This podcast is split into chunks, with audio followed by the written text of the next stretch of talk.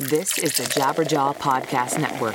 Visit jabberjawmedia.com for more shows like this one. Doesn't matter if it's punk, metal, or rock. Rockabilia is your one stop shop for all band merch. They have over 500,000 items to choose from, hard to find stuff that you can't get anywhere else. With the largest selection of music merchandise in the world, doesn't matter if it's hats, shirts, autographed items, patches for your battle. Rockabilia will have you covered, and everything is officially licensed. Don't fall for the Chinese counterfeit band merch on Amazon or the targeted Facebook post promoting a bootleg product. If you support Rockabilia, you're supporting the artist. Been around since 1987 with 30 years of giving you the best memorabilia. So for your punk, metal, and rock memorabilia needs, there's only one place to go www.rockabilia.com.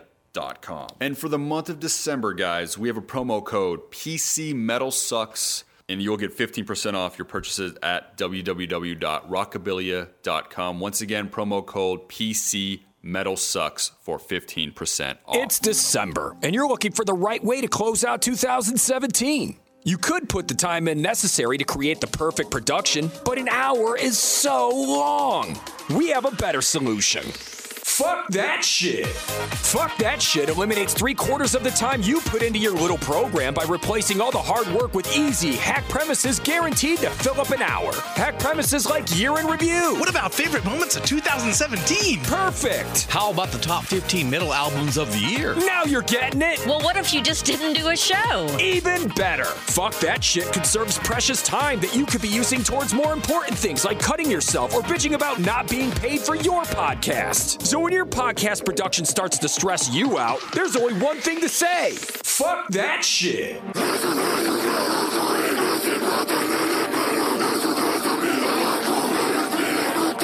It's the Metal Sucks Podcast with your hosts Pete Spike, Brandon Hahn, and Jocelyn Sharp.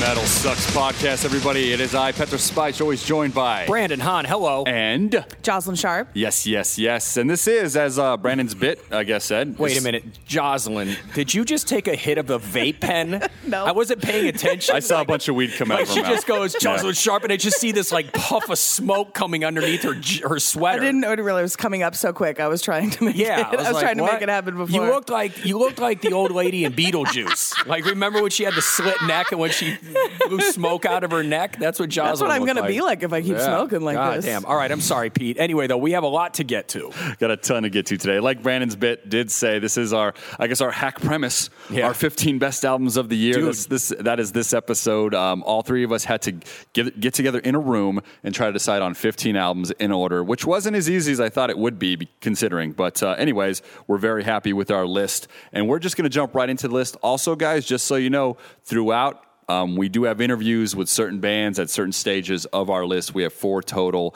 and we do have our number one. We got a Fifteen. Now, what made you pick this number? this is the number that's on the Metal Sucks website, and on most metal websites, they go with 15. 15. So it's just kind of a universal number that people choose. Um, if I had to choose a number, I'd go with 10. I'd probably go with three. I feel like it'd be so much harder to get ten though, to like to narrow it down to ten. Yeah, this 15 was hard. Yeah, to say like to take five out of it and be like, now you have to take five out. Like that's even harder. Well, it's almost like uh, the NCAA tournament where Mm. it's like you're going to have some band on the outside that's going to be like, "What the fuck, man? They deserve to be in," you know, and then everyone's going to start screaming and shit. So then we, I mean, it's like we could either do top 15 or we could go top 172. Your metal reference was albums. over my head. What about you, Jocelyn? yeah, I didn't get it. At I don't all. understand it Yeah. one bit. Well, Somebody did, I'm sure. Well, you Yeah. guys are your guys' brains are very very small. No, we, I don't So- follow the NCAA tournament. So let's start off, guys, right away with number 15 on our list of our top 15. Uh, number 15 on our list, it is the new Byzantine record, The Cicada Tree. Now, we got to interview OJ of Byzantine this year, and we have played this throughout, uh, a couple tracks throughout the year. And uh, this record just is one of those records that I keep coming back to. Is like a lot of people say, if they had a band, this is what they'd want to sound like. And everything that Byzantine did this year with this record, the Metal Blade release and all that stuff, um, really was excellent. So it was real special. And What do uh, you think they did different on this album that other people didn't do? I, I think they they just grew. This is like I said, their fourth or fifth album, and they just grew and they let that they let their strengths kind of kind of outweigh anything that held them back, or here's the thing with them: they're hard to put in a genre. This is something that Pete stands by, though. He Mm-hmm. thinks in every metal band, just about. I kind of disagree, but Yeah. I th- Pete thinks that with a lot of metal bands, by that fourth album, that's when they've really grown into themselves, and that's when they become the best that they can be. Newer metal bands, I really do. I really think their first couple records, because of so much out there, like so much. I, it's rare that I see a first or second album that blows my mind. Mm-hmm. It's rare. It happens. Don't get me wrong, but it's always like their third or fourth record where I'm like, all right, now they're at a certain stage. I feel like this record though still captured what made us fall in love with originally. Yeah. It was Yeah, I it was like it was still felt so familiar and comfortable, but it was something new, it was something exciting. Uh, there's songs about love and there's songs Yeah. about politics and there's songs about like everything that you could think of, which is nice. Like I don't want to listen to a whole album that's about politics. Uh, But I do want to listen to an album about love and politics. so, Now, the NCAA coming tournament. from Spike Jones. yeah, please.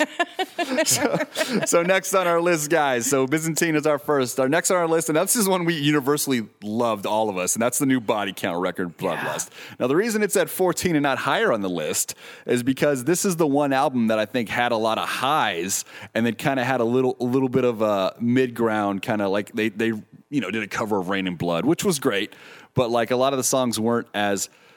This probably had the best songs of the year. I to think us. with Ice T, Ice T's lyrics are so brutally honest. Yeah. you know, I mean, gr- granted, he's not going to pull out any big words that you're going to be like, "Wow, hey, way to go, Ice." You know what I mean? no, But- no live, ma- no but live. but it's song- very but he but he keeps it very honest and it's Yeah. very simple. Like it's Yeah. can't go wrong with it. And No Lives Matter, that song, if it came out in a different time, would have, uh, it, people would have reacted to it strongly. Right. You know? And uh, they still did because it's such a great song. It's such a, a, a powerful song. But because music doesn't have that backlash like it used to, Right. this one didn't have a lot of opinions thrown its way. Some people tried. I remember when it first came out, but it didn't really stick with, uh, stick like, like I said, like Cop Killer was this outrage. Well, that's what I'm saying. Yeah. Like that's what happened. You see, first off, the peak of the mountain was Cop Killer. Yeah. Okay. And that was, and the thing is, it wasn't like Ice T was saying to go kill cops. He was speaking from a perspective. Like he Right. was, he was speaking almost in third person of of somebody's day to day life. You know, Killing cops. Right, of course. You know. Now, granted, I mean, you could say what you want, but when that song came out, that was that received such media attention. It put Body Count on the map. I mean, it, it gave them it gave them some kind of credibility. You know, but then after that, I mean, where do you go from here? Like when you're talking about No Lives Matter, I mean, he already said cop killer. It's Yeah. a rap. Like there's nowhere to go. See, I, after I that. feel that uh, if this song came out in the same climate of like 92, it would have been just as well, the only way to top on both sides. The only way to yeah. top cop killer is mayor killer. Mayor. Yeah, Mayor? Yeah. You mean mayor? Mayor It sounds like you're saying a female horse killer. No, I'm, sa- I'm saying John Mayer killer. no, I'm saying like Mayor, M A Y O R killer, and then Treasurer killer. So new body count record. Bloodlust is the name. It, it got nominated for a Grammy too. So this is uh, definitely, I think, on a lot, lot of top lists. Yeah, it's That's up our number against 14. Mastodon. Yeah, no. Hey, you never know. It might win. But I it think was a I- really good album. It's a it's a really that's what I'm saying. A lot of people. It's got guests by Dave Mustaine on a song. It's got Randy Blythe, Lamb of God on a song. It's it's got a lot of good tunes on it. Like I said, it's just um, it's addicting. Now I will say, I- I- yeah, no Body Count's cover of "Suicidal Tendencies in Institutionalized" Yeah. is one of the worst fucking things I've ever heard in my entire life. it's like somebody put a funnel in my ear and poured diarrhea in. and it's it not, was terrible. It's not on. And Raining Blood wasn't that bad. Postmortem, they did. Rain, they did like Raining Blood. It's not as bad, but it, like I said, it's just one of those things. So the next one is going to bring us to our first interview. Number 13 on our list, guys. Uh, we, me and Brandon, uh, were huge fans of this record when it came out. It's a new record by a band called Final Drive. The, the, band, the, the album is Dig Deeper. Can't stop listening to this record when it came out. It's one of those just every song's got the hook to it. Every song gets caught in your head. Short record, maybe like 30, 35 minutes, and just just You have- every song's a banger. yeah, if you have attention deficit, this is the album for you. And every song will get stuck in your head. And Yes. and like I said, it's just that It gets to the point. That's what I like about it. Yeah. It gets to the fucking point. Right. there is no like i said it's it's all there's no filler here it's just all killer and so in that time one of the guys we did want to reach out and talk to was uh, lead singer jordan gaw of final drive so here is my interview with him to let him know he got our number 13 spot on our list this year I got Jordan Gaw on the phone from Final Drive. Uh, Dig Deeper is our 13th favorite album of this year. Uh, oh, I love that number, thirteen. That's I know, amazing. man. I fi- I figured you would. I was like, anybody gets number thirteen is going to be like, that's where I want. I don't want twelve. I don't want nine. 13. I want 13. well, hey, man, honored to be on the list at all. So thank you very much. Oh, you're very welcome, man. Uh, what were you got? What were your goals going into the, to record this album? Oh, uh, you know, we wanted to kind of set the bar higher that, than the band had been on previous albums and try to write better and more uh, songs that would resonate with more people. Um, so that was our goal when we went into just to create a, a, new foundation for for our material going forward. Are you currently playing Dig Deeper in its entirety on your current tour? For, yeah, for the most part on this run right now, all, all these East Coast dates, we're doing a, a, large majority. I think we're only doing one or two tracks from our previous album, but the rest of it is dig deeper material. So yeah, we're hitting them all. Nice. And how are these yeah. songs growing and, and living in the live environment? Because on record, oh, everyone is a banger ready to be played dude. live. Oh man, thank I appreciate. And you know what? At our in our uh, you know spirit of our band, we're a live band. You know, so everything is just about that momentum and that feel when you go and crank up the amps and, and do it for real it, it you know face to face with people. So that's where our band began anyway. So it's good to hear that you're getting that vibe from the recording because you know uh, things can change when you hit the studio and, and, you can lose the vibe or the intensity sometimes. So uh, i'm glad that it was still present in the record and we keep striving for that at, each rec- record that we do. Uh, but as far as how they're translating live man i mean like want it all we love playing that track. Everybody starts singing singing with us, and it's just a party, man. So it's it, it seems to be everybody is is gravitating well to the to the new material. Awesome, man. And now, are you going to tour another year on this record, or do you feel like you guys are going to hit the studio up a little bit sooner? We're really anxious, and we've already been working on demos. Uh, we've got a little mobile rig we've been taking on the runs uh, with us, so we, we can keep doing demos as we're moving. Uh, so we've already got a good stockpile of stuff we're working on. So fingers crossed, we'd like to get another album out no later than spring next year. But we'll still be playing this material uh, to mid 2018. Now, you guys, when you are headlining, you do allow local bands to play. So this is a yeah. two, this is a two part question. Do you ever watch okay. them? Part one. Part two. Have you ever seen any that crush? And what's their name? Okay. Okay. Cool. Uh, well, we definitely, uh, we actually, you know, not, I don't want to use the word rely, but we need the local uh, acts to come out and, and party with us and bring a good time because, mm. uh, you know, they know the the fan base is a little bit better in the area, and it's great to meet new people and new musicians because we can help each other out. So we definitely love uh, the local acts that come out um, and we always welcome it. You know, if especially when we're doing the headlining runs like we're doing right now, yeah. uh, it's a little out of our hands when we do support runs, uh, but we still remember those good bands in all those markets and always hit them up.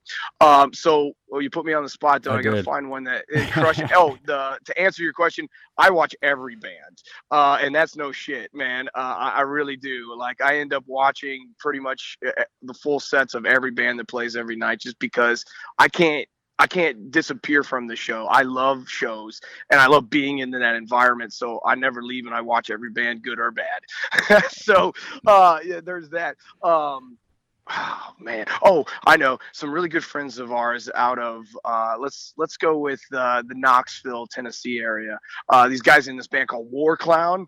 Cool band War name, Clown. War Clown. Like it. War Clown. Yeah, they're really cool dudes. Uh, they they play a similar uh, vibe that as we do, uh, but they're just really great dudes, and they they always bring a party and they always bring a good time, and they're always up to to play and work hard, and and that speaks volumes, you know, hardworking bands, bands that aren't lazy and aren't afraid to play on a Tuesday night, you know? Yeah, loving it, man. Loving it. So, yeah. uh, last question. And you guys, like I said, catch them if you can on their East Coast uh, tour dates they got going right now. Go to Final Drive is .org, right?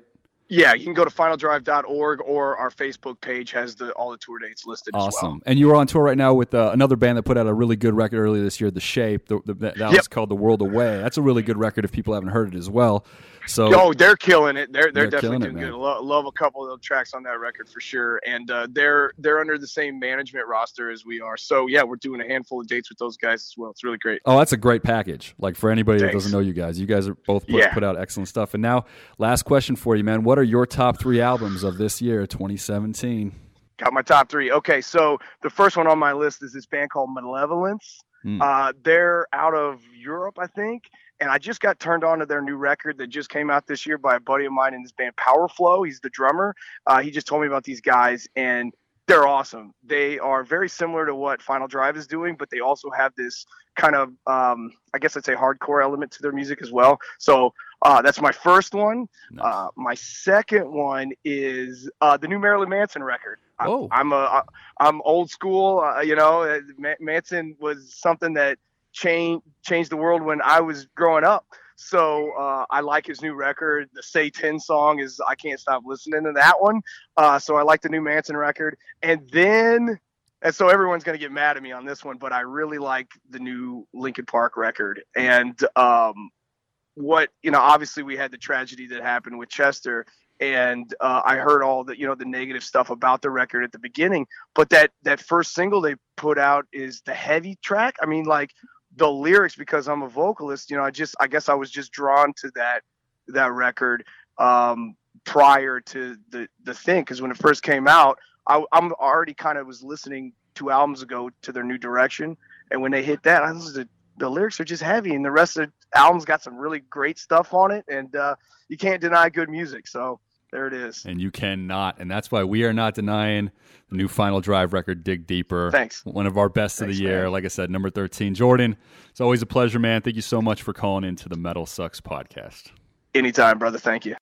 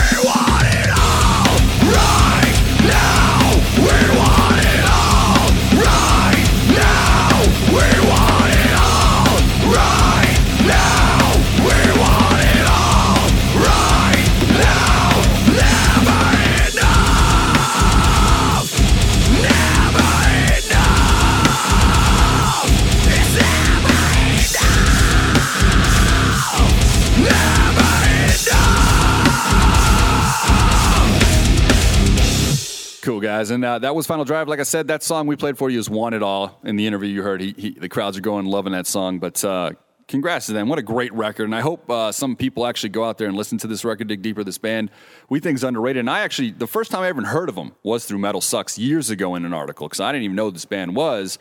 And then this was really the album that just phew, drew me in. So yeah, and, and, that's the thing. You just want to see growth from a band, and hopefully this will be that one thing that kind of lifts them up to the next level. Yes, that's what we're hoping anyway. And our number twelve is uh, also on a lot of best of lists. Our number twelve record for the, this year is the Black Dahlia Murder's, Nightbringers. Now this record um, is just another fantastic, great record from Black Dahlia Murder. They're Yeah. they're as consistent as a band can get. They're as creative and inventive in that genre as a band can get. I think this has made a lot of people's like number one list of the year. Um, well, what do you think they did th- this during this album that was considered creative? Like, what do you think they had? Man, like it- harps. Like no, no, no, no. They don't. They, like I said, within their genre, but everything since Ritual. Okay, now actually you can go back farther, but everything since Ritual to me has been like a step up in their game, uh, in their sound. It's just been tighter. You know, uh, I know a lot of the fans are probably you know way into the older stuff, but I just think like there was a point where they really nailed it. You know.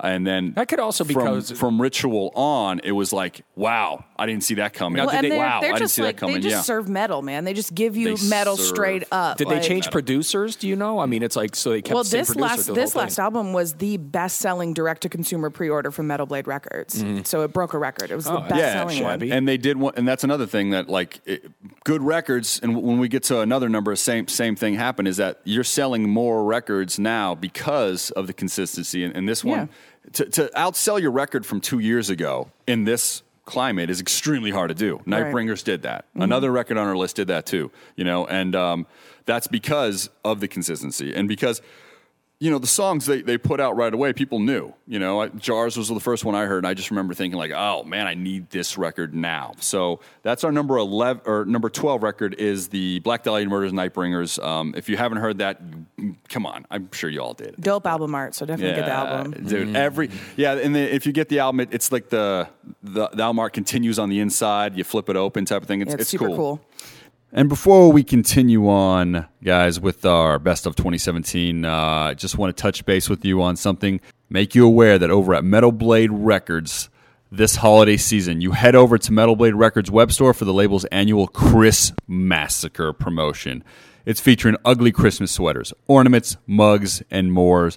Uh, new sweatpants, hoodies, and long sleeves are also available from an array of artists. Get your holiday shopping done now at metalbladestore.com. And as our list continues, you'll hear more Metal Blade bands at, on our best of list because they put out so many great recordings. But like we said, get your holiday shopping done right now, metalbladestore.com. Number 11 on our list, and we also get an interview with this one um, Warbringers, Woe to the Vanquished.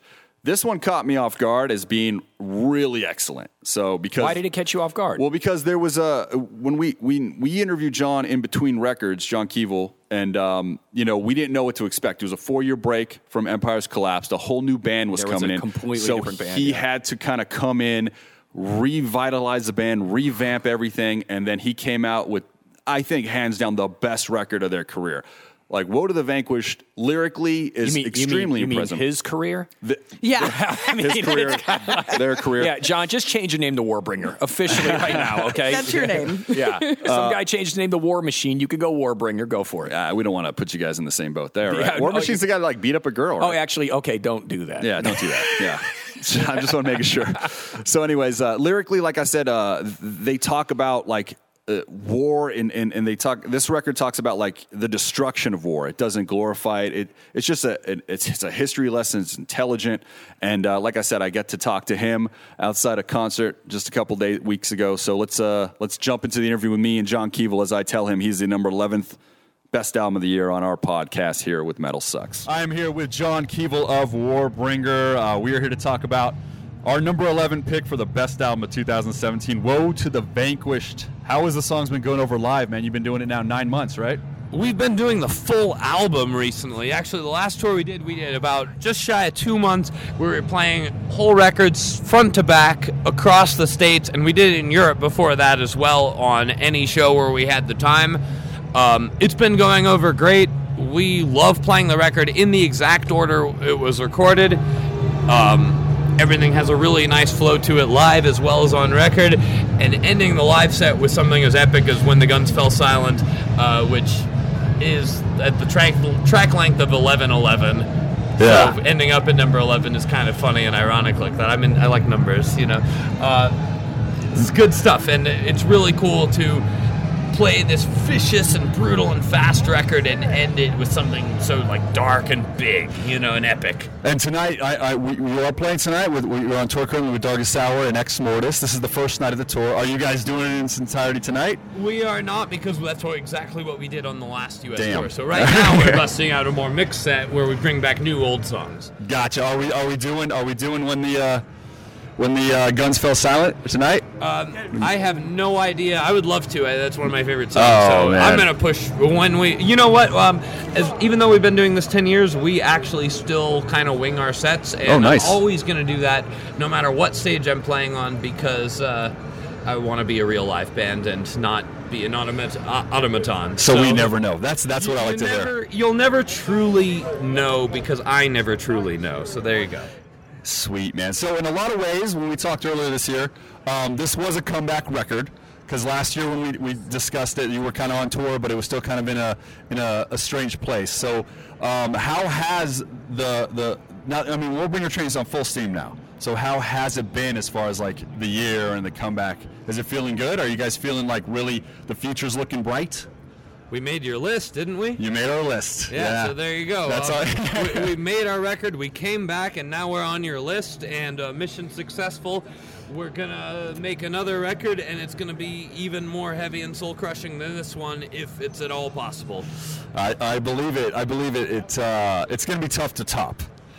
I feel the same way on this one. Which is good to have that motivation, right? Yeah. I feel like this record, uh, the strange result of so many members leaving and such, was that we actually, that I get to do a more focused version of what we were doing before, uh, lyrically, musically, thematically, where it's got this like fall of civilizations, evil nationalism vibe to it, and um, where musically it's darker, it's heavier, and it's just all mean throughout. It's either straight up annihilating explosion or soul crushing desolation is, is kind of what we're aiming for this record, and it kind of makes the journey between those two things. So playing live rules for that reason, and I think it shows, uh, it's our attempt to show anyway, that thrash metal is not a genre that is creatively spent, that is actually kind of the center point of what metal actually means, and that we're going to play a version of it that is not some lifeless, limp rehash, but is rather a next stage of evolution that you've never heard before. You've heard thrash, but you've never heard it as fast and extreme and heavy as this, whilst retaining the elements of pure thrash. That's the goal, that's the mission, and I can say, as a listener of this stuff uh, myself, this is the first record I've been on where I can say, mission accomplished. I'm happy with this one. I wouldn't change a goddamn thing, and I just hope I can do it again. Nice, dude. That's that's that, that's truly exciting for all of us. So now, kind of going to put you on the spot here, Gotcha. but I'm going to ask you, what are your top three metal records, or the, or, the, or even one? Which metal record of 2017 really have you uh, been listening to the most? Do you think? Uh, for metal records, let's Yeah. see. I'd say I'll, I'll give you three. Okay. Um, two of them are within thrash. One of them is not at all. Um, so I'll say I agree with one of your picks. Uh, Havok Conformicide, one of the best bands out there today. Um, Pete Webber's the only guy I would let pay, play drums in my band besides Carlos, who actually is playing drums in my band. That dude rocks. Um, uh, all those guys are the tour we did with them was great, and uh, I think they see a similar vision to themselves as a thrash band, moving thrash forward and adding to the genre whilst keeping what makes it good in the first place. Sweet. So, I, many kudos to them. On a similar note, I think Power Trip Nightmare Logic is a record that a lot of people really jumped on this year, uh, giving a much more like stripped down take on thrash compared to bands like Havok and Warbringer have all this shredding and crazy. Power Trip is just like a chug and slam and Yeah. punch band, and I love that personally. Um, I love how just hard it's just hard and a brick as a brick and aggressive, and I love that about it. Um, my third pick is one I heard pretty recently. Um, the new Wintersun, The Forest Seasons. It's only four songs, and all of them are like 10, 12 minutes. Those first two in particular, the whole record's really good. It's a little more black metal than the band's previous work, but those first two songs, both of them have a perfect 10 out of 10 riff in them. They're both like 10 plus minutes and just epic works of metal composition. And he's one of the best harsh vocalists because he manages to blend the harsh, like colder black metal vocal tone with perfect enunciation, and that's really rare. And it was always a influence on me vocalists who are able to get the harshness of sound but still have that lyrical delivery where you can sing along and not compromise on either. That's always been a goal of mine as a metal vocalist and you know i think he's one of the best in the business for that.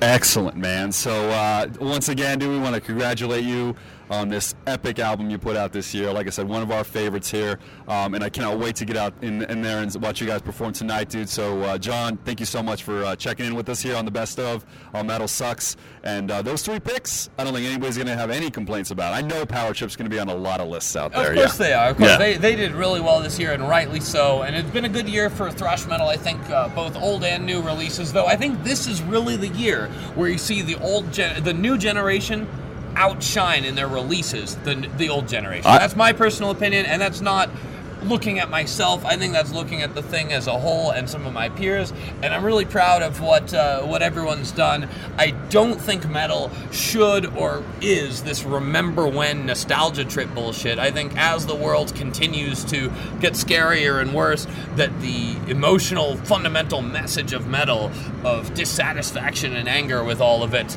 is uh, increasingly valid and, and, essential as art, and that's why uh, I think you have an angry genre like thrash metal coming into a sort of new renaissance.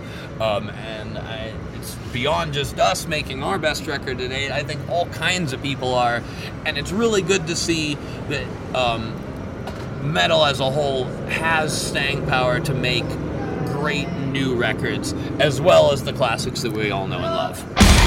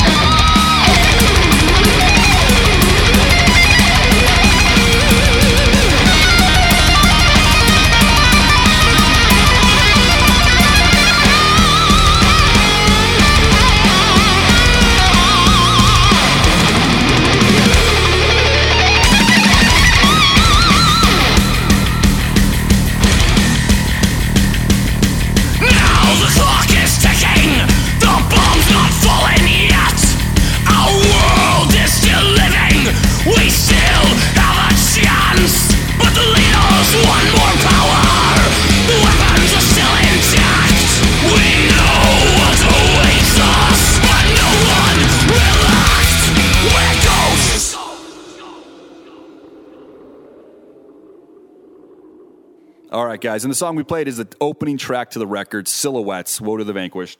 And uh, yeah, also, uh, me and John, man, we had a long interview and we could not play it all, obviously, on this episode. We took the 10 minutes. So uh, we had another 30 minutes tagged onto that. And that's going to be on our other show, Rise to Offend, which isn't normally the format. We don't have 30 minute interviews on Rise to Offend normally, but this is going to be a special one for you guys from MetalSucks if you want to jump over and check that out. It it's called be- a tie in. It's a tie in. A crossover. But it's also, called marketing, you dumb sons of bitches. John was great and he said some amazing stuff, and I just don't want that interview to go to waste. You know? Yeah. So it's a, it's, a, it's a good 30 minutes minutes, guys, for all you Warbringer fans. Go check that out. And that brings us to our number 10 record, the other record that outsold the previous one. This is uh, Converge is the Dusk in Us. Now, Converge is the uh, best, the most amazing ever. Yeah, I, I love Converge. I'm now, pretty, I think this might have been Jocelyn had a hard time accepting this at 10. I know. Jocelyn like, wanted she this was all about this album. Much higher. Um, and um, and Brandon had a hard time. I'll tell you, I don't want to give spoilers right now, but Propagandhi didn't make the list. They put out a fantastic oh, record, and, and the Brandon had a hard time not cutting that one. So there was some stuff. But at number 10, um, The Dusk in Us to me is a phenomenal Converge record. But the reason I guess it's not like at number one or number two is that and I and I and I lived with it for a, a long time. Is I don't think it trumps you know who last, we have the last couple, at the top. You know, well, I also yeah, yeah or I, the ones at the top. I agree with my, you. It, I don't think that it it it does like I I think that the Black Dahlia Murder did a great job of like updating their new album to like a much better yeah. feel and stuff. And this is not the, one of those. I'm just su- I have such a soft spot for Converge because a lot of people in my generation that was our introduction. No, Converge is the, like the most important band I think in the last 20 years in yeah, the underground. Hands I down. mean, I, I, don't even argue that with people, and I think this record's phenomenal. I mean, number 10 out of all the records out there. I mean, you'll you'll hear the stuff that doesn't make our list, and you'll be like, really? Yeah. So I have no doubt in that, um, and I don't really have anything negative to say about this record. It just didn't. Um, overwhelm me like the ones ahead of it. Yeah. I guess that's the best way to say. That's fair. But there is no way it wasn't going to make the list. There just, was no way. It just started at four. I got a soft spot like a newborn for them, man. I understand completely, man. And uh, so, but they are gotta hear. Everybody's heard that. Like I said, it's so hard for me when we do a metal podcast to think somebody hasn't heard some of these records. Like the Dusk in Us is like an event for the underground yeah. metal kids. So yeah. I'm sure everybody's heard it. It's a fantastic record. The next one, I'm not sure if people loved it as much as I did. I didn't see it on many lists out there, but this record I think was uh, a phenomenal record. It's the Obsessed new record, Sacred. It's number nine on our list. Um, it's you know Wino's record, the first Obsessed record in I don't know how many years. I want to say it was like 17 or since 94 or something like that. That's which isn't 17 years at all, but like, 23. No, it's 23 years. Yeah, there was there was a split second of silence, going, "Wait a minute, Pete's math is really done, really bad." like, whoa, he, he must be doing the NCAA the tournament though, math. Yeah, that, yeah. But my thing is though, is like I was dumb because it took me. I was like, what? I didn't know the number right off the bat. I was like, wait a minute, that doesn't add up. Yeah, I was like a person who's dumb, but just a little bit less dumb than you because I was like, I know that's wrong, but I don't know the right answer. Yeah, I'd be like, yeah. Here's the deal. Like, this is me go, hey, that be dumb. All right, well that's all dumb. right. Yeah, that's dumb calling dumb. And Go so number nine, like I said, the obsessed sacred. This record to me, um, and I'm a huge fan of bands like Clutch. I'm a huge fan of that style, that rock, that kind of bluesy, bluesy doom Sabbath style. You know, corrosion conformity stuff like that is is. I wouldn't say Clutch is Sabbath style. Well, not Clutch. I'm just saying like that. That it's it's more. People tell me this leans more on the rock side. Is okay. what I'm saying. Yeah.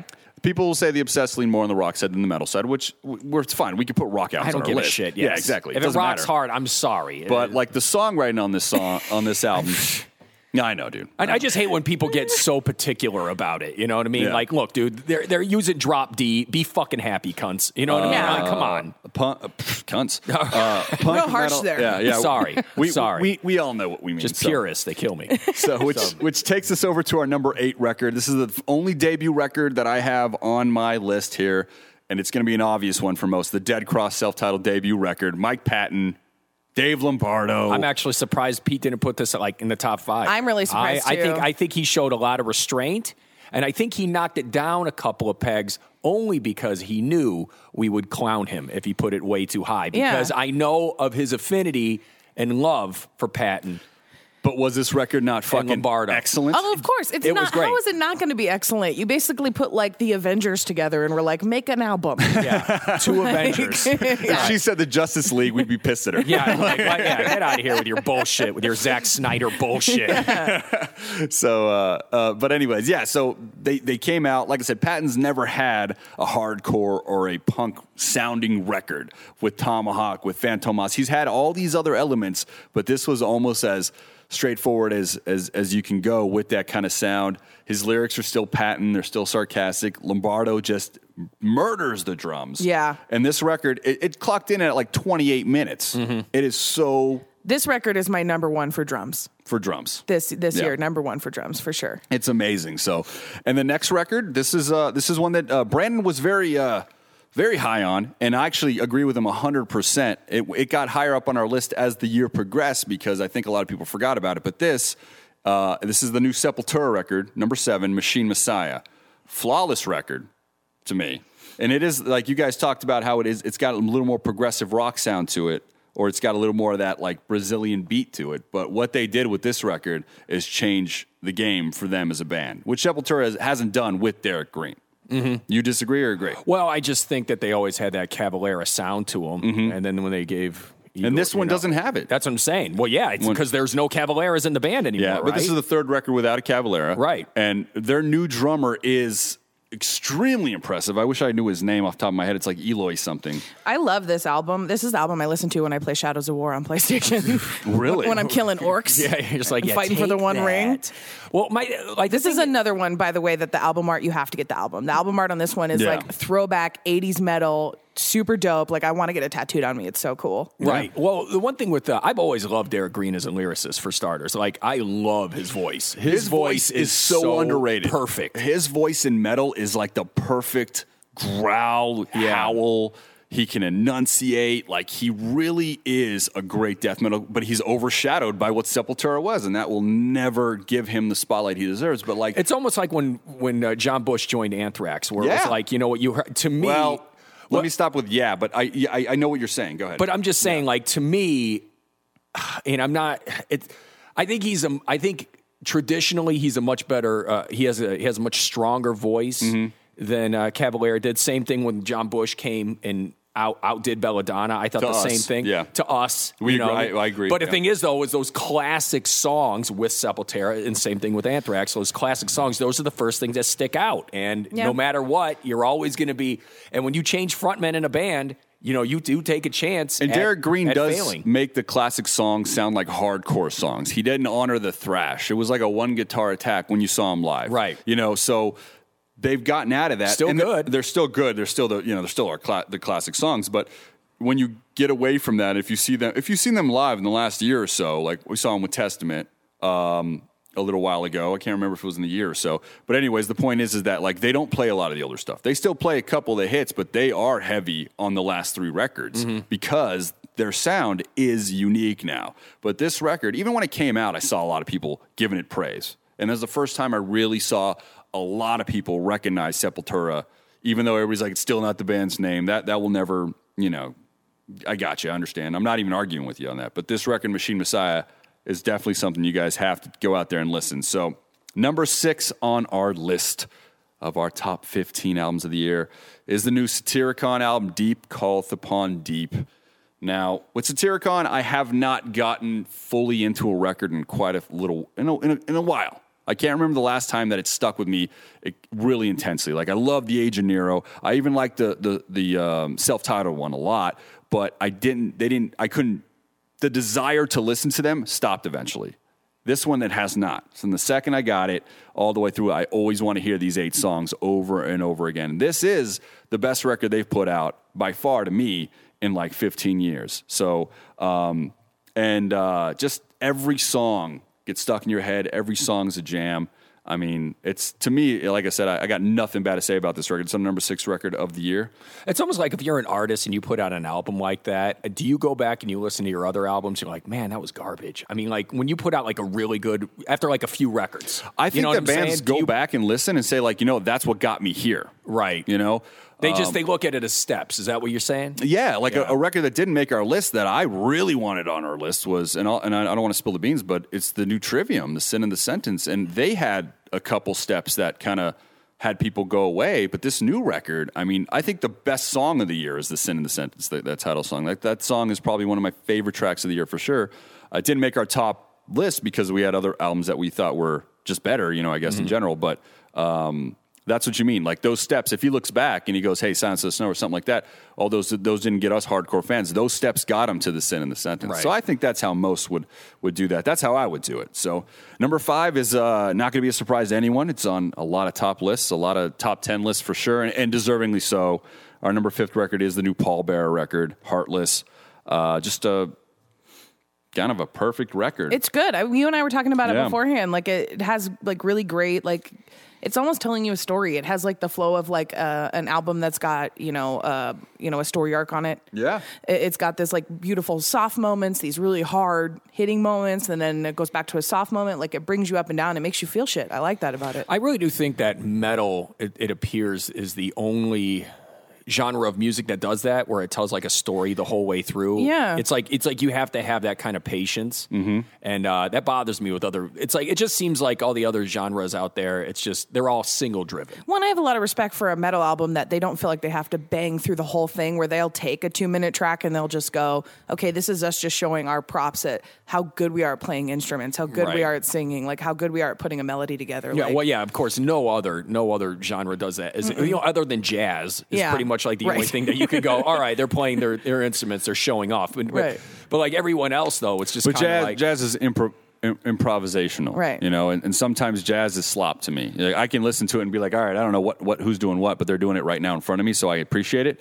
But sometimes you don't have like like like that. That's Well, there's um, no hook in jazz. It's yeah. always just yeah, like I'm. I'm a Philistine. I watch jazz. I'm like, it's good. yeah, yeah, that's what I'm saying. like I'll sit there and watch There's a guy with a trumpet. It's yeah, jazz. It's I'll, good. wa- I'll watch a jazz guitar player and I'm just like, wow, that guy's incredible. But the song goes fucking nowhere. Yeah. I'm like, okay, That's what I mean, That's yeah. great. Okay, now wrap it up. Give me a fucking hook. Talk about your dick. and Let's there, go. there are metal bands and, and progressive rock bands that do the same thing that take it too far. Pallbearer doesn't do that. No, they know this- exactly when to stop. And this is an hour long record, dude. It's like what eight songs, six songs? I can't remember. But it's, It's like a first date with like a really hot dude to me. Like that's how it felt. Like he pushed you away and pulled you in, and push you away and pull you in, and push you away and pull you in. Before you know it, you've been sitting there for the whole hour listening. and then to the and then you go home with him and he's Patrick Bateman. Oh, That's an American Psycho reference. Is that the right name? I hope it was. Anyways, That was that was. I think that's his name. I think that's Jason's brother. so Pallbearer Heartless is our number five record. Our number four record will be to no surprise to you fans out there. Uh, we've been just promoting this nonstop. It is the new Goatwhore record, Vengeful Ascension. Just uh, same thing when we talk about the Black Dahlia murder. It goes to Goatwhore. They know their genre. The riffs they pulled out of this record, the drumming on this record, the lyrics on this record. This is a perfect Goatwhore record. It's something that it took some years to make because they've never made a bad one. But this one, every song is catchy. Every song sticks with you. I just saw them live with 1349, and I'm telling you right now, when they played Mankind Has No Mercy, the crowd was more into that than Fucked by Satan. Yeah. It was because that riff on that den it's just fucking perfect for Goatwhore.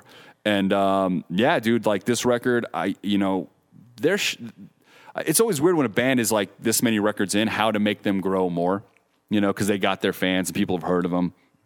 And then, you know, when they discover them, they never discover new, they discover old. So I really hope this is the record that this, the youth discovers Goatwhore I on. feel like they are though. I feel like that that Goatwhore, Black Dahlia Murder. There's a few bands on this list that Yeah. that have transcended a few decades of generations. Like there's fans from 15 to 50, which because they're legit. because they're legit. Yeah, like they're- they, and it takes a while to get legit you know, Right. and, uh, or legitimate to the, the, Well, the world, to the metal world. I feel like that should. If you're only popular with like five years of an age group, you're not making good music. I agree. If it transcends every kind of age, then you know you're totally in it. You figured it out. Well, I look at a band like, uh, when do you think we'll see another band reach uh, amount like reach it like a plateau like Lamb of God have reached? Where here's the thing, it's not like Lamb of God is like you know headlining stadiums and stuff like Yeah. or, or big or big theaters like Slayer does. You know, if anything, Lamb of God still opens up for Slayer. When, but at the same time, name another band. I don't think there's a band on this list that's bigger or more or, or more popular than Lamb of God. Will we ever see someone ever reach that reach that mountain? You're again? talking about in America. I'm talking about yeah. Yeah, in I America, mean, I hope course. so, but I feel like also Lamb of God had the you know a little bit of a mainstream taste on albums in the early 2000s that allowed them to get radio play, and I think that was different. you know, no, like no. because I heard them, I heard them on the radio. Like they had when they Redneck? yeah, when the Redneck Okay, album came yeah, out. Redneck Redneck was I think the only song that might have broke through the radio. and that was it. Like that was That the was that was like the first time that I heard like I saw people that I knew in high school going out to the concerts for Lamb because they signed to Epic Records, and I, I don't I don't rec- out here they never got radio play. That's for Never damn got sure. radio play. Um, but uh, like I know, Well, that sucks. In different areas they might have, but like out here they were always too hard and heavy. You got to be like. You, unfortunately, you got to be Queens of the Stone Age or Foo Fighters for radio play. Yeah. this It- is that- uh, anything on this list is way too hard. Like, e- like in You're my right. mind, it's like Pallbearer can sneak in there, but they really can't. Like the obsessed should be able to get on there, but I mean, People they who really come in from can't. out of town do you remark on that, though, is that Nevada has a little bit of some of the best rock stations left because when you go anywhere else on the radio, the hardest you're Oh, getting dude. is like Red Hot Chili Peppers Dude, on the you- rock mm, station. You, You, go know? to you go to other markets, okay? Like the radio station I work for, KOMP ninety two point three here Yeah. in Vegas. The the radio station I work for, we we play some harder stuff. Like we'll play, you know, uh, Metallica. We'll play, you know, Soundgarden, Black Sabbath, Right. ACDC, that type of stuff. And that's still way harder than Yeah. any other place than what other markets are playing. Yeah. Like I'll listen to I'll listen to another rec or I'll go to another city and I'll hear some of the rock that they're playing and they'll play a hit that I haven't heard in five, six years. Yeah. You know what I mean? Like just to kind of just throw it in there. But Mm. I don't know, man. It's just it's just one of those things where you know rock and radio play and especially when you when you look at the average metal listener like the metal listener doesn't want radio friendly so, what do you think? Do you think it's movies now? well, that's that's what I'm saying. It's like the average the average metal listener, they don't want radio friendly music. Yeah. They don't. They want it nasty and they want it hard. Problem is, is you know, in order for you to reach that certain level of success, it just sucks that you have to kind of advertisers you, call the you have to kind of kowtail to you kind of have to kowtail to the Yeah. masses in a way. And if you're not going to do that, then you'll always have the love of the underground. Yep. well, And- that, that's a good point. I hope that we have another Lamb of God rise, but I mean, We will. what I is- just don't know where. Like, How can, does how? can Goatwhore do that? No, but uh, I- I mean, maybe they can. But at this point, I wouldn't say that. But they will because of bands like Goatwhore. Another band will rise somewhere from hearing records like Vengeful. Essentially, Yeah. is what I'm saying. So now we're getting to our top three records of 2017. Sorry, I just burped. Wow. Real pro. The physicality of that burp Real was pro. strange. Sorry about that. Real pro. Yeah, I almost threw up. you look like somebody snatched you by the back of the neck. Next time, don't blow weed at me, Jocelyn. Yeah, please. Number three on our list, it is the new Kreator record, Gods of Violence. Now, I've heard it from many people that, oh, they don't have the same sound of extreme aggression. This record has a lot of anth- anthem type songs for, you know, a, an age old thrash band. And I'm like, that's right. And these anthem type songs have the same aggression. They're just better songs as far as like they all get stuck in your head. Gods of Violence is a flawless record. And thrash bands, I think the newer age of thrash bands are, are kind of overtaking the older ones, besides certain ones like Death Angel, I think are making the most relevant music they ever did, you know, and Kreator's the other one that I think is really on top of their game. This record, I think it took five years for them to put it out. Well worth the wait. Number three on our list for sure, Kreator Gods of Ilis. And that brings us to our number two on the list, which was our number one for a long, long time and then we had a conversation and it changed. And uh, the obviously your top two can almost interswap in any list, but our number two is the latest from Darkest Hour, Godless Prophet and the Migrant Flora. This was a, a huge highlight. Kurt Ballou, his production on this record, and the songs they wrote were just it's just a perfect record for this band. Same thing. They've gone in so many years, so many tours, so many different avenues, and they came back and they found a sound that is original, that is undeniably Darkest Hour, and they didn't put a bad track on there. Everybody's on top of their game. Uh, you know, the guitar riffs are amazing. John Henry's lyrics are great. It is, uh, to me, it is a five star record, you know, so for sure. So, with that, guys, we're to go to our number one, and this is a universal number one for us three uh, without without a shadow of doubt. We've been talking about this forever, and uh, our number one record of 2017 is the new Havok record, Conformicide, um, and uh, I get to chat with none other than David Sanchez of Havok. Let him know he got our number one spot, and here is my interview with him now. Hey, everybody, it's Petter here, MetalSucks Podcast. On the phone, we have David Sanchez of Havok. Our favorite record of the year, as we just announced, is Conformicide. So, uh, does that uh, now we're just a podcast on MetalSucks, but does, does that feel good at all to hear? No, it's actually terrible. I, I wanted everyone to hate it. this is the first record with Nick Schendzielos on bass. Uh, how important was he? Uh, his contributions to this record? Well, some of the songs he actually wrote like hundred percent of the bass lines himself. Like in uh, "Hang 'Em High," um, we just gave him the the drums and guitar track, and he took it home and came up with all the bass lines for it. So there's some songs where he literally wrote uh, 100% of the bass. There's some songs where a lot of the bass was already written, and he just kind of took what was already written and uh, embellished it a little bit. But o- overall, it's really awesome having Nick in the band because he can play pretty much anything. If I'm like, hey, do some crazy slappy thing right here that's really fast, um, he could just like noodle around for a second, and he's got something that's excellent. So I described it to someone. I go, it, it, "This is what if Les Claypool joined Metallica instead of Jason Newsted. This is the music that we would get. It sounds like that. It's got the funk to it. It's got all that stuff because his bass is like you said. It it's very it's it's not. He's one of the best in the business, I think, as far as basses goes, as you know, distinct wise. Now, when he plays though, is there a lot of parts on the song that are bass that sound like guitar, or is it is he pretty much just distinctly bass on there? Um, on this record, there's a lot of times where none of the stringed instruments are playing the same part, mm. and um, we did that on purpose because uh, I think it adds a lot to the depth of the music and gives it a lot of like replay value, where you can go back and listen to the song for the fourth time and you'll say like, "Oh shit, there, there's this part, this little thing going on in there that I didn't notice was happening before." Um, but as far as like bass lines being solely bass lines, I think there is a lot of that. Of course, there's some some parts where everyone's in unison, locked in, playing the same shit to make the the part super uh, dominating. But we we put a big focus on letting the bass be a bass, as opposed to what a lot of metal bands do and have the bass line just play the guitar riff only an octave lower. Yes. And in my opinion, doing that all the time, you're pretty much wasting a bass player. You might as well just get an octave pedal at that point. Uh, and especially like because so many people do do that, like you said, it gives you a very much a, a more distinct sound when when you do listen to the record. And uh, it's been four years uh, between Unnatural Selection and Conformicide. So when you had that length between albums, um, it, is it extra motivating, or does it give you more time to be a perfectionist on the record?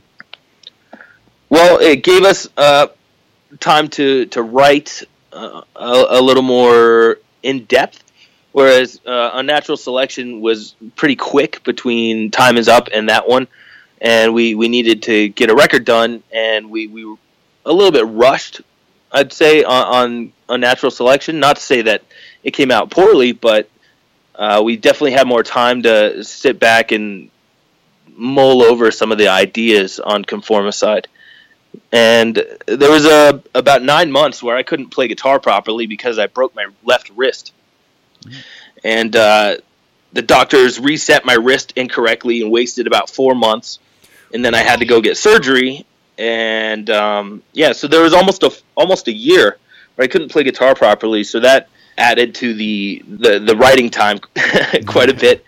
But during that time i was able to write a lot of lyrics. This is the first record we ever did where i had um, kind of an abundance of lyrics and i had more lyrics than i had music at one point which is never the case. Normally it's the music all comes first and then i figure out the lyrics later. Um, at this point i'm still sitting on a lot of extra lyrics that will probably wind up on the next record. And i think that me being broken and not being able to play guitar and that frustration kind of seeped into the the lyrical aspect of the record, and I think that's probably a big reason why the lyrics are so angry. so that's one thing I did want to bring up though with the lyrics like when you get the the album you get the booklet every the artwork on every page it's excellent and it gets a full a full page and then the lyrics are right across from it. Now um, is that a way to kind of like make the lyrics um, stand out more did you guys do that on purpose, or was it because you had a visual, like, kind of image with each song when you guys put the artwork together?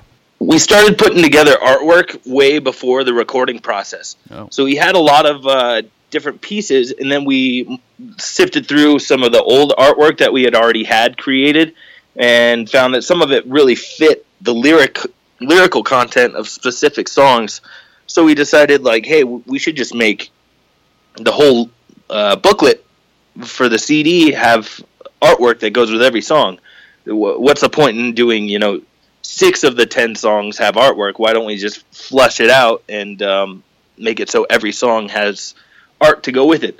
And it's a good problem to have because now we have uh, excess artwork that we can use for T-shirts and hoodies and uh, posters and stuff like that. Yes, dude, it's a great problem to have. So, last time we talked, uh, we we discussed it was uh, me, you, Brandon, and Nick. We discussed how South Park is kind of like the Nostradamus of today's society because um, parody has become somehow reality. So, parody is what we're living in, right? How much of Conformicide lyrically would you consider a form of parody, or is it all just kind of based in reality?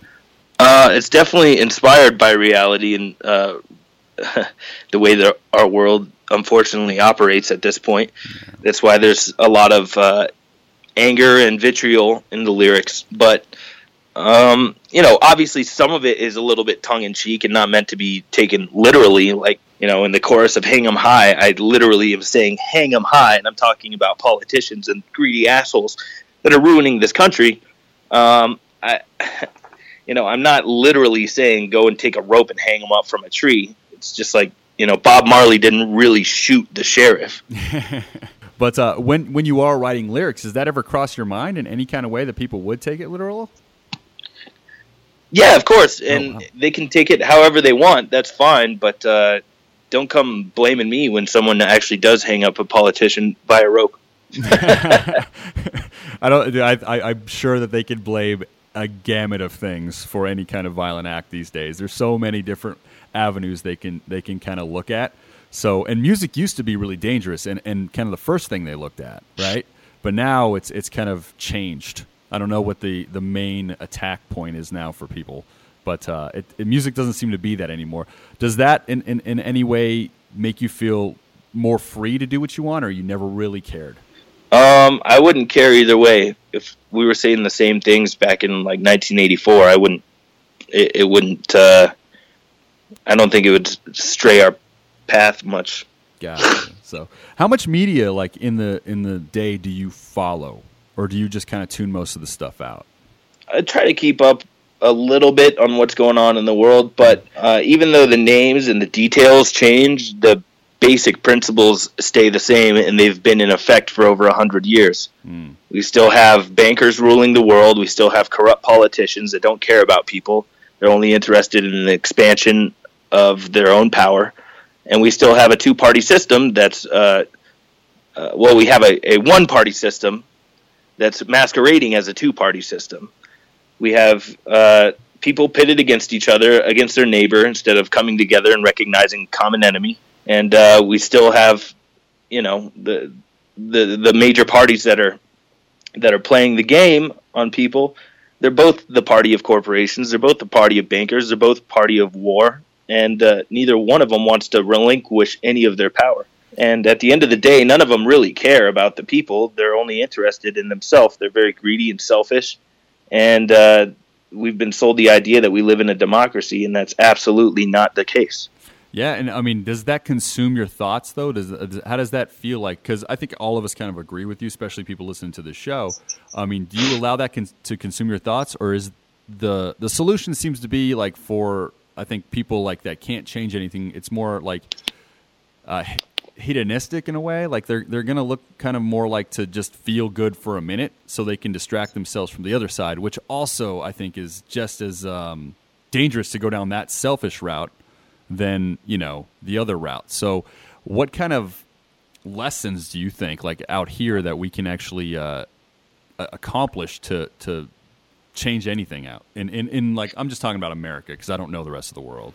Yeah, well, um, I I do think about these things every day. They cross my mind. Mm. But one thing that keeps me, I think the number one thing that keeps me from going absolutely insane from uh, you know witnessing all the crazy stuff that happens in our country is humor and comedy and laughing at everything. Nice. I think everything's funny if you think about it long enough.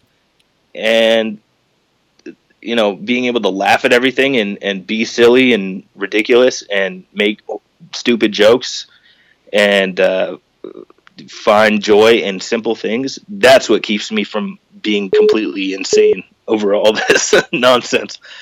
Um, what we can do about it, I don't know. There's a lot of different ways that things could be done, but I think uh, not taking anything terribly seriously and laughing and enjoying your life while you can because it is very short.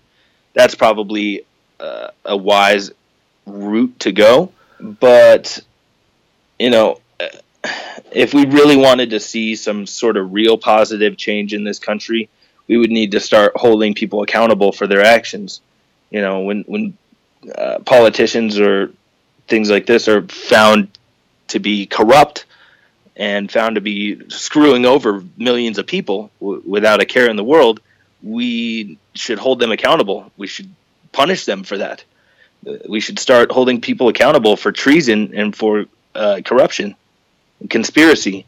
These are things that are commonplace now, and everyone just kind of shrugs their shoulders and says, "Yeah, well, that's the way it is." It doesn't have to be that way. If if the the people that are ruining the country are outnumbered by regular people, millions to one. Oh yeah. If enough people got on the same page and, and woke up to these things, we could see uh, a, a, real positive change happen in this country. You know, within a, a week, mm. it could happen.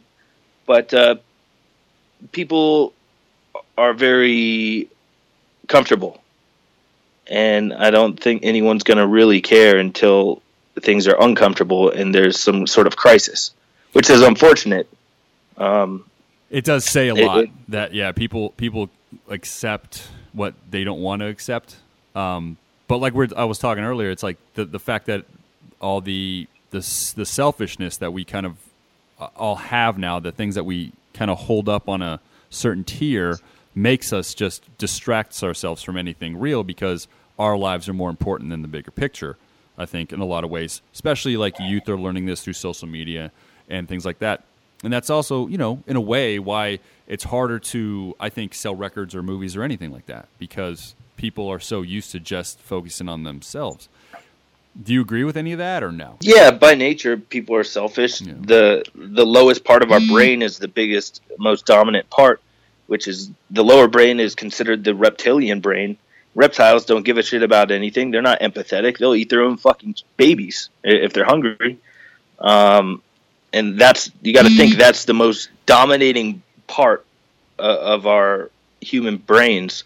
And when, um, yeah, I think it's natural to to be selfish and to want to take care of yourself. But then there there comes a point where I just don't understand this this mode of thinking when you have like more money than you could spend in a thousand lifetimes, but you still want more and more and more. That kind of thinking uh, is completely beyond me, and I don't understand it. Only way I can maybe reason with it is perhaps that the when people become that powerful, the power becomes the aphrodisiac, and it's not even the the money at that point. It's just the power and the control like they say, power corrupts, and absolute power corrupts absolutely.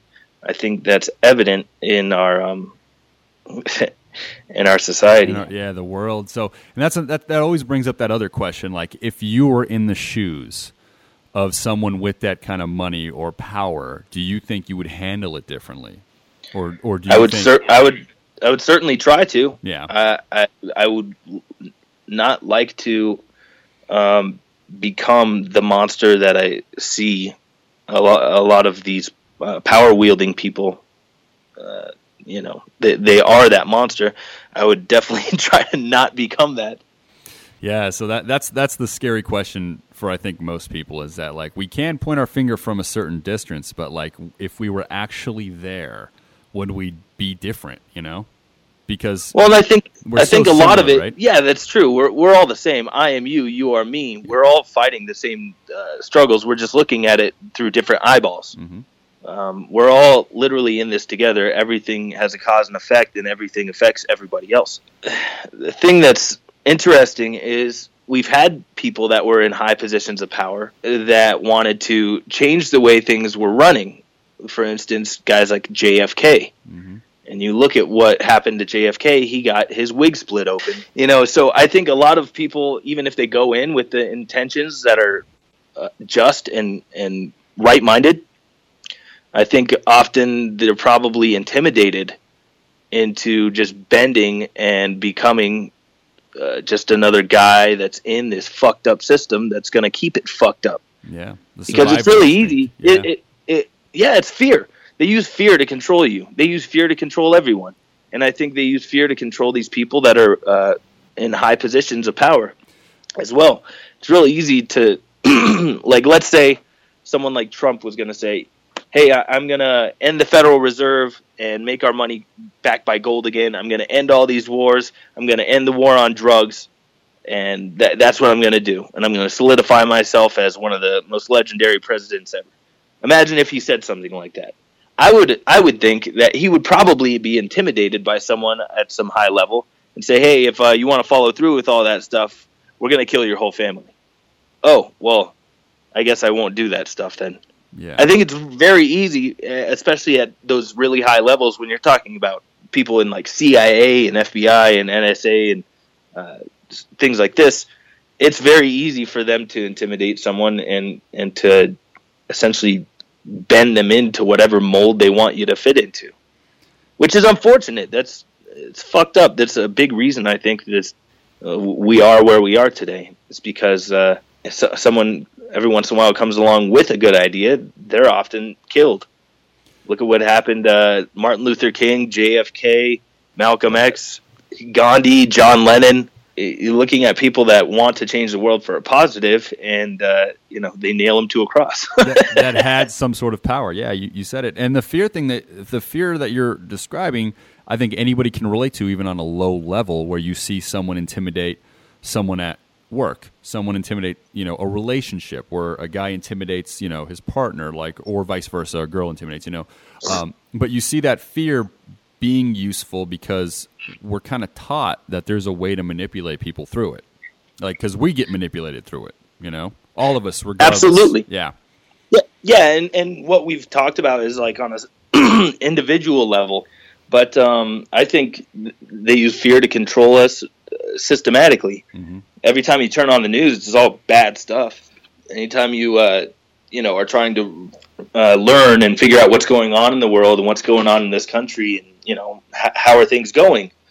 If you just turn on the news with with with a positive attitude and you said, "Oh, I feel pretty good today. Let's see how how the world's doing. Let's see how the country's doing." You turn on the news, it's all fear. Yeah. That's all they sell. They sell fear because it's the most effective way to control people you can get people to do a lot of crazy shit if they're afraid. Um, you know, you can get someone to get naked and eat their own poop if you're shoving a gun in their face. Yeah, no, completely. You man. can get people to do a lot of crazy shit that they would never do regularly if they are afraid. And then the option, the other option would be to be misinformed, just not turn into the news. And if we all just shut off the news and didn't pay attention, then the, well, we are misinformed by watching the news. Yeah, no, I, I, I, agree with you today. Yeah, I think I think I think we are misinformed and then ill-informed, but we still we still show outrage. But I also think that's manipulated to what we show outrage towards. You know, um, absolutely. You know. It's it, it, it's uh it's contrived. It, it's planned. Um, outrage. outrage over nonsense has become commonplace, whereas outrage over uh. The fact that we're all a third slaves and we all are paying taxes that don't even cover the, the interest on the national debt that has been loaned to us by the Federal Reserve Bank. No one's outraged about that. You know, at, at least, you know, some people are, but you don't see the media talking about it. We don't see the media talking about uh, ha- the fact that the war in Afghanistan has been going on longer than any war in the U.S. history. Uh, we've got a we've got a heroin epidemic in this country, uh, and we don't have the media talking about how we still have Marines guarding poppy fields over there, and how these drugs come over on CIA planes. They, these are things that they don't want you to think about or want you to know, but th- those are things that are truly outrageous, and people should be pissed off about. But how are you going to be pissed off about it if you don't even know what's happening? Yeah, the most recent thing that that really struck me that just happened. Like I said, I'm in Vegas. Uh, we just had a, we had a mass shooting, you know, and then Mm-hmm. less than 30 days later, there was um, a, t- a horrific shooting in, in Texas. The guy shot up a church, killing like a 17 year old year old kid. 26 people were dead. Headline on on on, on CNN the next day: Louis C.K.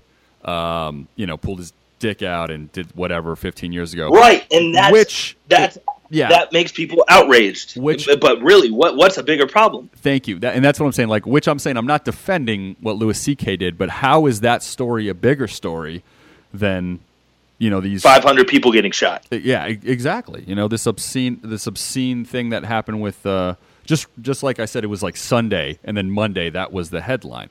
So the second story was the shooting, but I, I was just, I was like, on a scale of outrage, it seems like one's a ten and one's kind of like a three, maybe four, but yet we, they know what we're gonna like relate to more.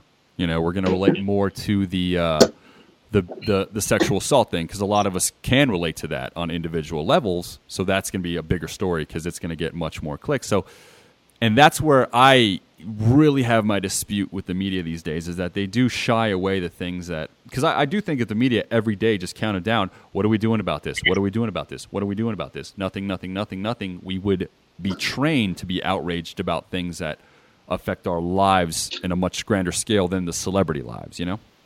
Yeah, but it's it's gone the opposite. They, Totally. they who, Jim Morrison said it right. Who controls the media controls the mind. Mm. Because what people are reading about and seeing on TV and hearing on radio, that's what is going to consume people's thoughts instead of them, uh, you know, g- going completely off the grid and going on a hike and enjoying their life. They're going to be stressed out about all this other shit that doesn't even uh, affect their life. Um, and, and the thing that's funny about the media is not just the s- stupid shit that they report. What fascinates me is the things that they don't report. The things that they ignore that are much bigger issues than what they report is just like mind boggling to me. Uh, it, a huge problem with this is thanks to Bill Clinton. Bill Clinton in the 90s passed some law that made it so that in, instead of uh, only being able to own a, a, a handful of, of news outlets, now all of a sudden you can own a thousand. And this is why we're in the situation now where the the majority of mainstream media that is out there is only owned by a handful of corporations. This was not always the case. This became legal in the 90s under Clinton. And, and things are so far gone now. I don't I don't know if it's going to ever get any better. It might only get worse from here. Yeah, because And and as long as all these things are going on, you can bet that uh, there's plenty of content for me to write about and exactly that's what I was going to go. uh, with. lyrics for. So so next record, uh, I'm sure there's going to be a lot of um, just more more urging people to wake up. Yeah, and that's what I was going to say. Like with Conformicide, that's exactly what we needed and what we got, and I think that's why it stuck with uh, us here at the podcast so much. I always tell people like I'm like our best of list is what we desire to listen to. Sometimes not like the most like technical or whatever from a different viewpoint. Oh no, this is the best record of the year because of the technicality and the songwriting. It's like, but what do I wake up to and desire to listen to? You know, and your record, like I said, that has been any every day for you know since it came out. It's like this is what I want to hear. I want to hear those riffs, those songs, those lyrics because they make sense when I see these news stories, and that is very special. You know, I think a lot of people living in this time to have that record and it keeps them in line when they when someone's trying to manipulate them on an other side. So you have both viewpoints and you know where you stand, you know? And that's an achievement, man. You know, that's a that's a big one. So to shine a light on it from our little platform is important, you know. But with that being said, I'm going to put you on the spot here for a second, Dave. Um, what are your top three albums of the year? Mm, top three albums of this year. This, yeah, 2017. Um, yeah. I really love the Power Trip album. Okay, all right. Uh, the new Warbringer would definitely be on there as well. Yeah, it's on our list. It's a, it's. I, I I feel like they really really knocked it out of the park on that one as well. Yeah. Yeah, it's awesome. And um, trying to think of what else I've listened to that's new. Uh, I got to be honest. A lot of the music that I do listen to is old. There's so much old music out there. Like even if all new music just stopped being written and released to today, there you would still never be able to go back through uh, the libraries of history and and listen to everything. Yeah. There's so much content and so much music out there. Same thing about movies too, but like we don't want them to stop though. there's more truth in music and movies, I think, than there is in in. Uh, uh, I don't want to say movies these days. I'm talking about maybe a, a, couple years back. I feel like movies these days are a little little lost, but uh, in music, there's more truth than, like you said, a news channel. You know. Absolutely, I think uh, the stand-up comedians mm-hmm. and uh, artists, uh, artists of all kind, I think, are are spreading more truth and wisdom than any practically any TV show that's on. Yeah. Um, it, which is really interesting. okay, my, my third choice for uh, favorite metal record of the year, I would say uh, the new Wolfbrigade album. Nice. I haven't heard that one. Oh, it's a, it's killer. It's killer. No, uh, that I'll, band's I'll really rad. Cool, man. So uh, there we go, man. So I, David, like I said, congratulations on the, the fantastic year. You guys uh, going to roll into the studio? Usually it takes a couple years. I know you guys still got a year on the touring cycle, or you said you already had a bunch of lyrics written. Uh, do you got music written with those lyrics yet, or no? We've got some music um, ready to go. We need to like demo it out, but we plan on hanging up the touring in like August of next year. Yeah, and we'll probably take the whole rest of the year off to write the record and hopefully we'll record in like January of 2019 and hopefully get it out by the summer of 2019. It's beautiful, man. We're looking forward to it. And you guys do have the Killthrax tour coming up as well. Yeah, we're, no, we're yeah. going out with Kill, Killswitch, Engage, and Anthrax from January till March. Got a couple months with those guys. Should be really, really good tour. It's going to be a and uh, yeah. I think we'll bust out um, a, a few songs that we've haven't played in many years and that we've never played live. Stuff from the new record. Awesome, so, man. Awesome. So everybody, make sure you catch Havoks on the Killthrax tour January through March. If you haven't picked up a copy of Conformicide, it is our favorite record of this year. Um, make sure you get your hands on that. Buy the cop physical copy. The artwork and the lyrics are well worth it. Um, and um, yeah, that's about it, man. So uh, David, we want to thank you so much, man, for the record and for uh, giving us the time here at the MetalSucks podcast. Oh, thank you so much for having me on, and I really appreciate the uh, the honor of being declared the best. That I, I, that's just like your opinion, man. Yeah, I know. I don't know if it really is, but but I appreciate I appreciate that a lot.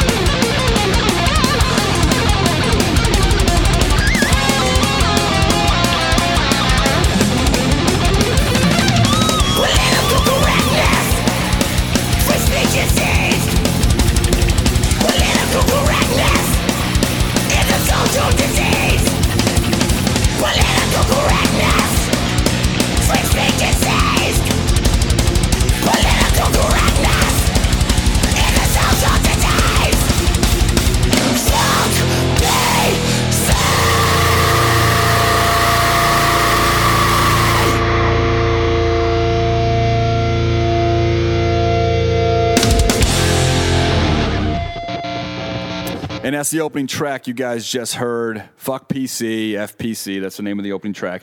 Conformicide is is uh, our favorite record. That's my favorite song. 2017. If I'm picking a song of the year, if I could only That's pick song? one song into the next year, it's FPC. See now, Pete, how did you said that if the bass player, like, remember when? Oh, I said in the interview. Yeah, yeah, yeah, and it's like, uh, and it's I said I feel if if Nick joined uh, like like him joining Havok, I think they sound like if if Claypool joined Metallica. I know I know Havok kind of leans more on the Megadeth sounding side, but I think you would have the same bass versus guitar. See, I think sound. Ellefson. I think Ellefson, Dave Ellefson is such an unbelievable bass player. Yeah. So I mean, like when you put him up there, I, I think they sound. I just think they sound like Yeah, a but he's- more he- modern. I think they sound like a modern, uh, still but still young Megadeth. Like a- Yeah. like, like a young Megadeth if they started a few years ago, not like Right. back in the eighties. Right. You know. But they're I mean like if they're my age. They're they are probably your age. Jocelyn's younger than me I'm and Brandon I'm for everybody that doesn't know. Yeah. Crushing all that beer and puss. Yeah. Oh wow. Okay. Okay, So- sorry. And with that, guys, those are our top fifteen. I mean, uh, and the, some of the records that I know you guys love: the Dying Fetus, the Power Trip, the Origin, Cannibal Corpse, the Obituary, the Enslaved.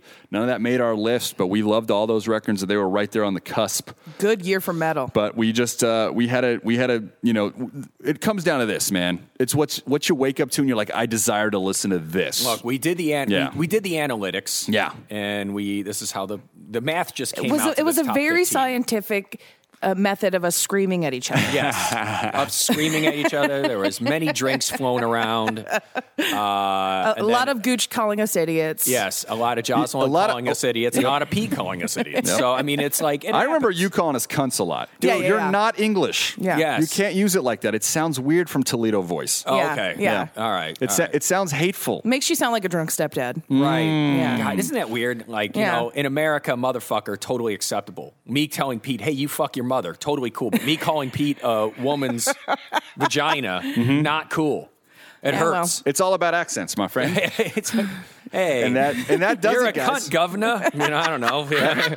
that that does it for our uh, our top 15 albums of the year. Um, we just are glad you guys listen. We hope you enjoyed some of these records on our list. We hope you have your own list. We're so glad we're all one family here with metal and we're all supporting the same stuff. So uh, with that, guys, I would just want to thank you very much. This is not our last show of uh, 2017. We I think we have a couple more in the bank, but regardless, we know this is the best of. So we want to thank everybody that's been on board with me and Brandon from the jump this year. Mm-hmm. Stayed And- with us, gave us all these good reviews, and then Jocelyn joined on, made the show much better.